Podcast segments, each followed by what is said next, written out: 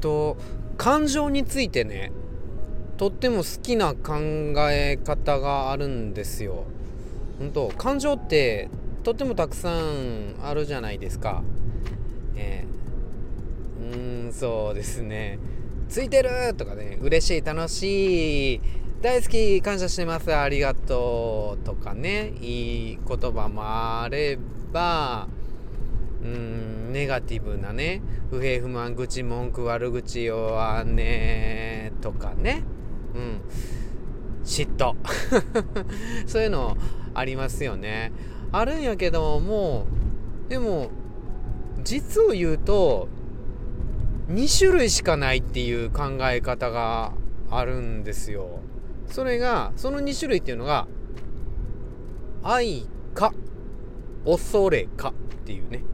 この2種類。2種類。こんだけすごい何て言うかシンプルなんですよ。これにこの考え方に出会ったのがもう20年20年ぐらい前に読んだ本なんですけど「愛は恐れをサバ折りにする」っていうような本の題名でもうもううる覚えですわ。ジャポンスキーみたいな方が書いてたと思うんよな。うん。愛は恐れをサバ折りにするっていう。でもうね本の内容もほとんど覚えてないんやけどもその中でやっぱり心にめっちゃ残る今でも残ってるのが人の感情は愛か恐れその2つですっていうね。これなんですよね。うん。だから何て言うかね嫉妬とかはやっぱり恐れから来ている、うん、なんねあの人を失うのが怖い。自分が傷つくのが怖い。うん。そう。大好きな人が取られてしまう。自分の元からいなくなってしまうのが怖い。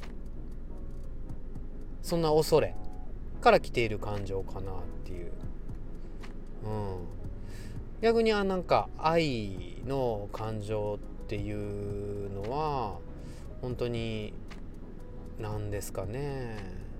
あ感謝の気持ちもね本当はありがとうあなたがいてくれて本当に嬉しいって、うん、生きてくれててありがとうとかね、うん、愛の感情ね、恐れか愛かしかないっていう。で感情がこの2パターンやったらじゃあ行動もこの2パターンの感情から起因して行われてるものじゃないかと、うん、だから愛ある愛から出た行動なんか恐れから出た行動なんかっていうね、うん、ただ誰かに DM っていうかメールを送るにしてもそれは愛からの行動なのか恐れからの行動なのかってね。うん。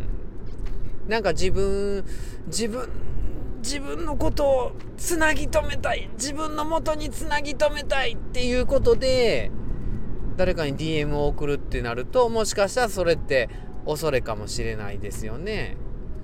でも同じような文面であったとしても、うん、本当にあなたのことあなたに元気になってほしいんです元気なあなたが本当に元気になってほしいんですっていうような文面やったら愛かもしんないですよね。うん、もうなんか例がちょっとふわっとしてて具体的じゃなくてあれですけどね。うん、だからなんかねこの2つのどっちの感情で自分が動いてるかなっていうのはちょっと尺度としてあの見てみるといいかもしんないです。うん。なんかねどっちでもいいんですよ。いやいや、ええんかいっていう話ですけど、でも、ただ意識すると全然変わると思います。なんか、子供のことをね、心配するっていう時って、やっぱりどうしたって恐れの方が多いと思うんですよね。なんか。うん。あ本当にもうあのいやもう暗いから行くんやめときとかってね。うん、外に出ていく子供を止めるっていうのはもう明らかに親としてその子を失う怖さから出てますよね。うん、でもその反面じゃないけどでも何割かはやっぱり、うん、その子に元気でいてほしいっていう愛もあるから、うん、この言葉は絶対伝えるかっていうね絶対注意喚起するみたいなね。うん、うん。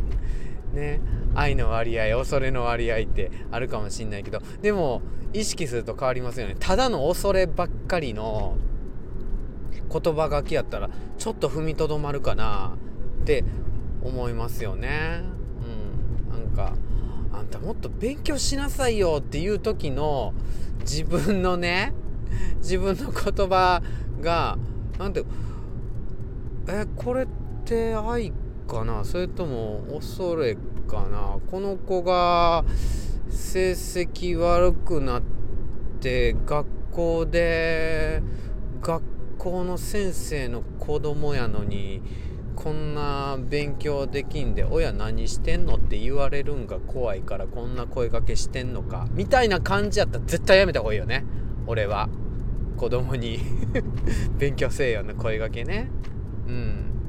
でも何か、うん、その愛ある行動じゃあ愛ある感情をもってしての声がけがそこになんかあるんやったら言ってみたらいいよね。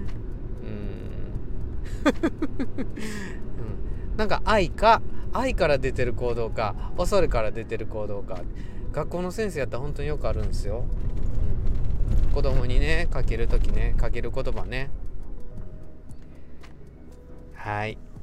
あなたのその言葉そして配信は愛から発した配信ですか？それとも恐れから収録した配信でしょうか。知らんけど。それでは失礼します。あなたに良きことがなだれのごとく起きます。さようなら。バイバーイ。